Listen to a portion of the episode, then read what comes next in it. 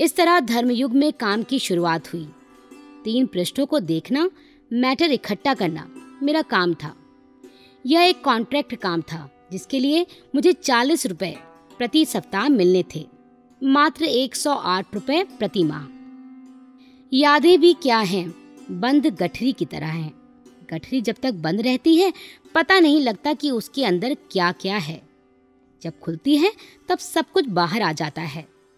कुछ अपना, कुछ पराया। अपना तो अपना है ही, पराया भी कैसे छिपकर अपना हो जाता है?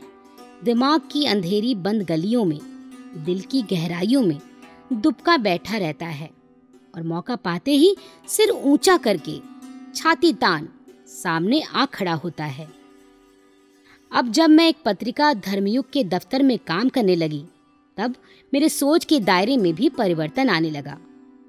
पहले आसपास घटित होने वाली घटनाओं में खास दिलचस्पी नहीं होती थी। कुछ हुआ, हो गया होगा। कोई खास प्रतिक्रिया नहीं। कोई बात सुनी, सुन ली, किससे कहानी की तरह। पर अब हर घटना, हर बात की तह तक जाने की इच्छा प्रबल होने लगी। कुछ घटित हुआ तो क्यों हुआ? किसी ने कोई बात सुनाई तो ये बात कहाँ की थी? वैसा क्यों हुआ? बात के दौरान उसके साथ कौन कौन था? उसने वहाँ क्या क्या देखा क्या क्या सुना क्या क्या अनुभव किया। मतलब ये कि बाल की खाल निकालने की प्रवृत्ति बनने लगी। कार्य क्षेत्र दो हो गए, एक घर, एक बाहर। जहाँ कहीं औरतों से मिलती तो खोजती रहती, वे क्या क्या जानती हैं, घर में क्या क्या पकवान बनाती हैं, घर की सजावट कैसे करती हैं। कम खर्च बाला नशी की कहावत को कैसे चरितार्थ करती है उनके रहने का अंदाज क्या है? बच्चों की आदतों और नौकरों की समस्याओं को कैसे सुलझाती हैं? पर्व, त्योहार, उत्सव कैसे मनाती हैं? और उनके पीछे क्या कथाएँ जुड़ी हैं? इन्हीं सब बातों पर उनसे चर्चा होती। दूसरी ओर, पुरुषों से बात करने में अधिकतर उनके कार्य क्षेत्र के बारे में जानने की उत्सुकता बढ़ी। कैसे उनके कार्य क्षेत्र हैं? कैसी परिस्थितियों में वे काम करते हैं? और काम के दौरान क्या क्या अनुभव उन्हें होते हैं? आदि आदि। ज़ाहिर था कि अधिकतर परिचित आयकर से ही संबंधित थे, इसलिए आयकर की बातें मुख्य होती थी। पहले आयकर की कहानियाँ उनकी पत्नियों से सुनने को मिल जाती थी। अब प्रत्यक्ष रूप से संबंधित व्यक्तियों से ही बात होने लगी। एक ही घर में रहने के बावजूद हम अपने परिवार को उतना समय नहीं दे पाते थे, जितना देना चाहिए। ये बात मुझे कई बार कचोटती थी। ये सही था कि बच्चों की सारी ज़िम्मेदारी हमारे ऊपर थी और उसमें हमने कोई कोताही कभी नहीं की। ठाकुर भी सवेरे बच्चों को स्कूल छोड़ आते। दोपहर में बच्चों का लंच लेकर मैं स्वयं स्कूल जाती, क्योंकि उन दिनों हम केवल एक ही नौकर या आयर रखने की स्थिति में थे, जो घर के कामकाज में ही व्यस्त रहती थी। शाम को चार से पाँच बजे तक बच्चों को पढ़ाना होमवर्क कराना, ये सब मैं देखती थी। कभी अमित के किसी विषय में दो चार नंबर भी कम होते तो मैं स्कूल जाकर पता करती, क्लास टीचर से कि ऐसा क्यों हुआ। मैंने बच्चों को पढ़ाने के लिए घर में ट्यूशन कभी नहीं लगाई, क्योंकि मैं जानती थी कि जितना ध्यान मैं दे सकती हूँ, उतना ट्यूटर क्या देगी। मैंने उन्हें की से पढ़ने या रटने को प्रोत्साहित कभी नहीं किया। फोनेटिक्स के आधार पर अंग्रेज़ी में स्पेलिंग याद करने पर ज़ोर दिया। मुझे अपने बच्चों की योग्यता के बारे में, कमी या बेशी के बारे में पूरा विश्वास था। मैं यह भी जानती थी कि ये समय बच्चों के अध्ययन की जड़ें जमाने का है। इस समय यदि नींव पुख्ता हो जाएगी तो आगे कोई परेशानी नहीं होगी। मुझे अमित पर इतना विश्वास था कि एक बार न जाने किस बात पर टीचर ने कहा कि वह झूठ बोलता है। मैं तत्काल स्कूल गई। मैंने कहा, मेरा बेटा कभी झूठ नहीं बोल सकता। आप पता कीजिए कि झूठ कौन बोल रहा है? मेरी बात सत्य निकली। मेरा अनुभव सदैव यही रहा कि बच्चों पर विश्वास करने और उनकी गतिविधियों पर नज़र रखने से बच्चे कभी बिगड़ते नहीं। बच्चों के मित्र कौन हैं? वे किस किस के घर जाते हैं? मैंने इन बातों की जानकारी रखी। बीच बीच में उनके बस्तों को खोलकर देखा कि कहीं ड्रग्स आदि की कोई गलत आदत तो नहीं पड़ रही है। दिन भर उनके स्कूलों में क्या हुआ, उसमें दिलचस्पी ली। अम्मा जी शाम को बालकनी में बैठ जाती और नीचे खेलते बच्चों पर दृष्टि रखती। अक्सर पिकनिक आदि में भी बच्चे साथ जाते थे। किंतु इधर जब से इनके ऑफ़िस में काम की जिम्मेदारियाँ बढ़ गईं और हम लोग बच्चों को छोड़कर अजंता आदि गए तब से बच्चे हमसे कुछ दूर सरक गए हैं। ऐसा मुझे अक्सर लगता। इतवार को भी बच्चे अलग व्यस्त, हम लोग अलग व्यस्त। हम लोगों ने इस बात पर आपस में चर्चा की और सोचा कि अब की इतवार को बच्चों को लेकर चलेंगे और बम्बई की झांकी दिखाएँगे।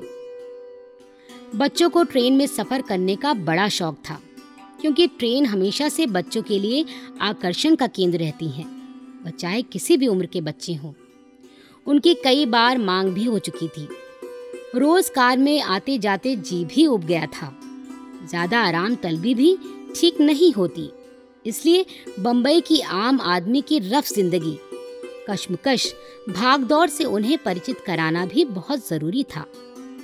फिर बम्बई की डबल डेकर लाल बस में घूमने का अपना ही मज़ा है। तो हम चारों बेस्ट की डबल डेकर लाल बस में चढ़कर बम्बई में सेंट्रल रेलवे स्टेशन पहुँचे। प्लेटफॉर्म पर भीड़ का ऐसा अलम था कि देखते ही बनता था। इन्होंने बोरीवली के चार टिकट खरीदे। बोरीवली ही क्यों? समझ में नहीं आया कि ये बोरीवली ही क्यों जाना चाहते हैं। शायद आज बच्चों की ट्रेन में घूमने की इच्छा को पूरी तरह संतुष्ट कराना चाह रहे हैं। हाँ शायद यही बात है। तभी लोकल ट्रेन आ गई तीर की तरह, जैसे रुकने वाली ही ना हो। लेकिन वह रुकी और भीड़ की ठेलम ठेल में कौन किधर गया, इसका पता न चलने का खतरा पैदा हो गया। बड़ी मुश्किल से हम लोगों ने एक दूसरे पर नज़र रखी। ठेलम ठेल ने हमें ऐसा ठेला दिया कि हम अपने आप डिब्बे में पहुँच गए। फिर ट्रेन ऐसी छूटी कि जैसे बोरीवली जाकर ही दम लेगी। लेकिन ये तो हर स्टेशन पर खट से रुक जाती और झट से चल देती। गोरे गाँव में उतरने वाले कम थे, चढ़ने वाले ज़्यादा। ऐसी ठेलम ठेल की चढ़ने वालों ने उतरने वालों को मुश्किल से ही उतरने दिया। इससे उल्टी स्थिति अगले स्टेशन मलाड पर आई। वहाँ चढ़ने वाले कम थे, उतरने वाले ज़्यादा। जिन्हें ना उतरना था, वे भी उतरने पर मजबूर हो गए। आखिर ट्रेन सरसराकर, बल खाकर, बोरीवली स्टेशन पर आई और थम गई। अब ट्रेन यहाँ से चर्च गेट लौटेगी। चर्च गेट के यात्री जब ट्रेन पूरी तरह थमी भी नहीं थी, तभी से उछल उछल कर अंदर घुस रहे थे। जूतों के बजने और कंपार्टमेंट की दीवारों से टक्करे लेने का धमाल देखने लायक था। जितने लोग उतरे थे, उतने ही ट्रेन में चढ़कर आए थे और साथ में चढ़ाई थी मछलियों की गंध। मछलियों के भारी भारी टोकरों के साथ मराठी ढंग से बारह हाथ की साड़ी पहने, माथे पर बड़ा सा टीका, नाक में मराठी स्टाइल की नथ, बालों में फूलों की वेणी। ये मराठी बाइयाँ मछली बेचने के लिए बम्बई जा रही थी। हाथ नचा नचा कर बातें करती हुई, मछलियों के टोकरों और जालों की गीली छुअन से बचना बहुत मुश्किल पड़ रहा था। बैठने को एक सीट भी खाली नहीं थी। पर क्योंकि हम लोग पहले से बैठे थे, ट्रेन से उतरे ही नहीं थे, इसलिए सुरक्षित थे। अब ट्रेन वापस चर्च गेट तक जाएगी। चलो, आज बच्चों की ट्रेन में घूमने की इच्छा पूरी हो जाएगी। मैंने पूछा, आपने वापसी का टिकट लिया या नहीं? आते वक्त ही वापसी का टिकट ले लिया था, इन्होंने कहा। चर्च गेट पहुंचकर हमने बच्चों को आइसक्रीम खिलाई। पास ही एक लड़का फूलों के गजरे बेच रहा था। पीछे ही लग गया। एक वेणी मेम साहब खरीद लो, एक वेणी। नहीं चाहिए भाई, कहने पर भी नहीं माना। पीछे ही पड़ा रहा। फिर मेरी लंबी चोटी देखकर बोला, आप लोगों का ही आसरा है मेम साहब, बाकी सबने तो बाल ही कटा दिए हैं। उसकी बात सुनकर हँसी आ गई। मैंने दो वेणियाँ खरीद ली। फिर हम मेरीन ड्राइव की ओर चल पड़े। ट्रेन में बैठे बैठे टांगे थक गई थी। उन्हें सीधा भी तो करना था। मेरीन ड्राइव पर जहाँ अक्सर शादियों के मंडप सजे होते हैं, आज वहाँ शायद कोई प्रदर्शनी लगी थी। झूला देखकर बच्चे मचल उठे। वे भी झूलना झूलना चाहते थे। गोल गोल झूला, जिसका काम ही था लोगों की चीख निकाल देना। बच्चे भी चीख रहे थे, किंतु वे आनंद की चीखें थीं। उनकी किलकारियाँ हवा में गूंज रही थी। दूसरी बार अमित और नन्नी सवार हुए थे गोल घेरे में। पहली बार हमने उनका साथ दिया था, लेकिन हम लोग दूसरी बार झूले पर सवारी करने का साहस नहीं जुटा पाए। दिमाग उछलकर आसमान पर पहुँच गया था। पेट का पानी उफनकर गले तक आ गया था।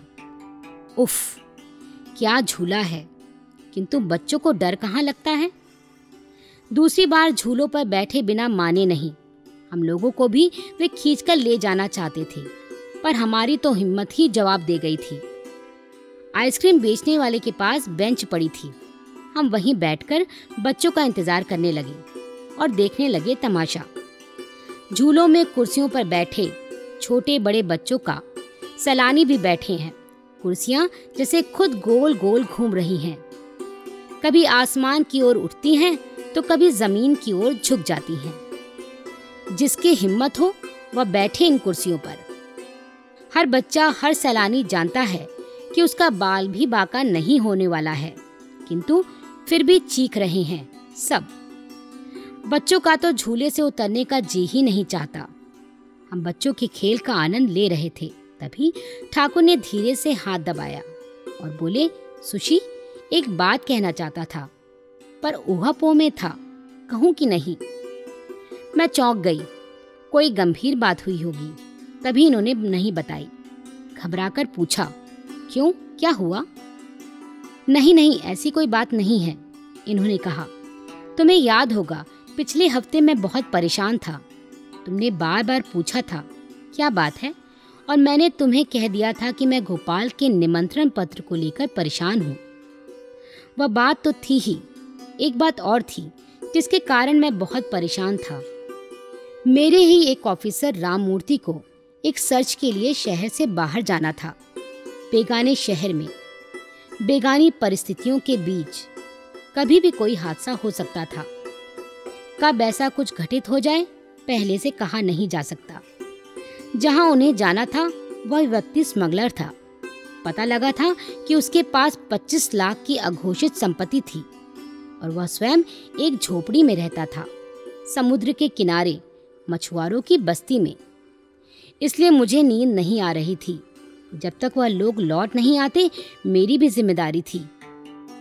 मैं कंट्रोल रूम में भी बहुत रात तक बैठा रहा और फिर घर का फ़ोन नंबर छोड़कर बोल आया कि हर बात की सूचना मुझे मिलती रहे। सर्च चल रही थी, इसलिए मैं तुम्हें वह बात नहीं बता सका। पहले भी नहीं और बाद में भी नहीं। फिर क्या हुआ? वह सर्च सफल हुई? मैंने पूछा। हाँ सफल तो हुई, पर समस्या और खतरा भी रहा, इन्होंने बताया। खतरा? कैसा खतरा? मैंने प्रश्न किया। राम मूर्ति उस झोपड़ी की तलाशी के बाद, जब अपने साथियों के साथ बाहर आए, तब उन्होंने देखा कि करीब डेढ़ सौ आदमी हाथों में लाठियाँ लिए उनके ऊपर हमले के लिए तैयार हैं। उनके हाथों में लालटेनें भी थीं। राममूर्ति और उनके साथियों ने सोचा, आज खैर नहीं। क्यों? पुलिस को साथ नहीं ले गए थे? मैंने पूछा। नहीं, उस दिन जल्दबाजी में पुलिस को सूचना नहीं दे पाए थे। बाहर खड़े लठैतों को देखकर उनकी रोंगटे खड़े हो गए। सोचा, अब क्या किया जाए? फिर सोचा, भीड़ से ही कुछ बातचीत की जाए। पर फिर सोचा, ये लोग उनकी क्या सुनेंगे?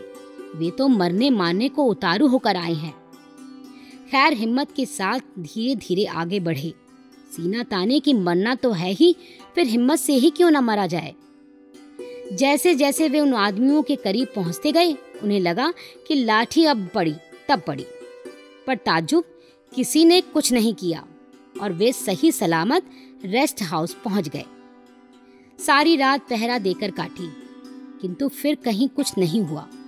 मैं सोच नहीं पा रहा हूँ कि उन लोगों ने लाठी क्यों नहीं चलाई। सारी घटना सुनकर मेरे भी रोंगटे खड़े हो गए। परेशान होना स्वाभाविक था। पर हाँ सोचने की बात है कि डेढ़ सौ लोगों के हाथ में लाठी। रात का समय, फिर उन लोगों ने लाठी क्यों नहीं चलाई? डरे तो वे नहीं थे। डरते तो लाठी लेकर सामने आते ही नहीं।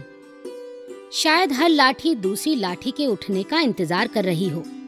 फिर राम मूर्ति की हिम्मत, किस्मत ने भी साथ दिया कि हर लाठी पड़ोसन लाठी का इंतज़ार ही करती रह गई। बच्चे आइसक्रीम खाकर झूला झूल कर खुश खुश वापस आ गए। इतने दिन बाद पापा को टेंशन रहित रिलैक्स मूड में देखा था। अब थक भी गए थे, सो वापस हम घर की ओर लौट पड़े। सरोज कई बार सागरा नासिक बुला चुकी थी। अब जब मुंबई में हम लोग ठीक से जम गए थे, तब सोचा सरोज से मिल ही आए। शनिवार, इतवार मिलकर जब चार दिन की छुट्टी पड़ी, तब हम लोग नासिक के लिए चल पड़े। जैसे ही नासिक में प्रवेश किया, पहली नज़र में ही भाग गया। स्वच्छ, शांत शहर खुला खुला सा। बम्बई की रेलम पेल से एकदम अलग। जब सरोज के बताते हुए पते, अशोक स्तंभ से होकर तिवारी महल पहुँचे तो उसका वैभव एवं ऐश्वर्य देखकर आश्चर्यचकित रह गए। जापानी शैली में ऊँचे कंगूरों तथा जाली के बारजे, बेल्जियम के कांच दर्पण तथा मुख्य बैठक में चारों ओर कटावदार डिजाइने गर्दन उठाकर देखते ही भव्यता का एहसास होता था। तिवारी महल ऐसा था कि उसे दर्शनीय मानकर उस समय नासिक आने वाले यात्री इस महल को देखने अवश्य आते थे। हम लोगों को देखकर सरोज तो इतनी प्रसन्न हुई कि न जाने कितने प्लान बनाने लगी। क्या क्या खिलाएगी कहाँ कहाँ घुमाएगी क्या क्या सुनाएगी, न खत्म होने वाली बातें। घर के सदस्यों से परिचय हुआ। सास, जेठ, सुदर्शन शर्मीले पति, नटखट देवर और चपल नंदे। भरा पूरा विहंसित विलसित परिवार था। ससुर की मृत्यु हो चुकी थी। उनका सरोज पर विशेष स्नेह था। सरोज अपनी शिकायतें उनसे कहती और वे हमेशा मुस्कुराकर उसकी शिकायतों का निपटारा करते थे। सरोज को उनकी कमी बहुत खलती थी। सरोज की इम्पाला गाड़ी में हम सब नासिक की तीर्थ यात्रा पर चल पड़े। तीर्थ यात्रा इसलिए क्योंकि नासिक हिंदुओं का प्रसिद्ध पावन तीर्थ माना जाता है। मान्यता है कि सागर मंथन से निकले अमृत कलश से अमृत की कुछ बूंदें यहाँ भी छलकी थी। इसलिए यहाँ हर बारहवें साल महाकुंभ स्नान पर्व पड़ता है, हरिद्वार, प्रयाग और उज्जैन की तरह। अतीत की अंधेरी बारह दरी में भागता मन देख रहा है। आज से चालीस वर्ष पूर्व की वह संध्या। धूल धुसरित लालिमा में आकाश, प्रचंड आंधी के आसार लिए थमी थमी सी हवा। झिझक कर झांकती सूर्यास्त की मटमैली किरणें और गहरे स्लेटी रंग के बादल।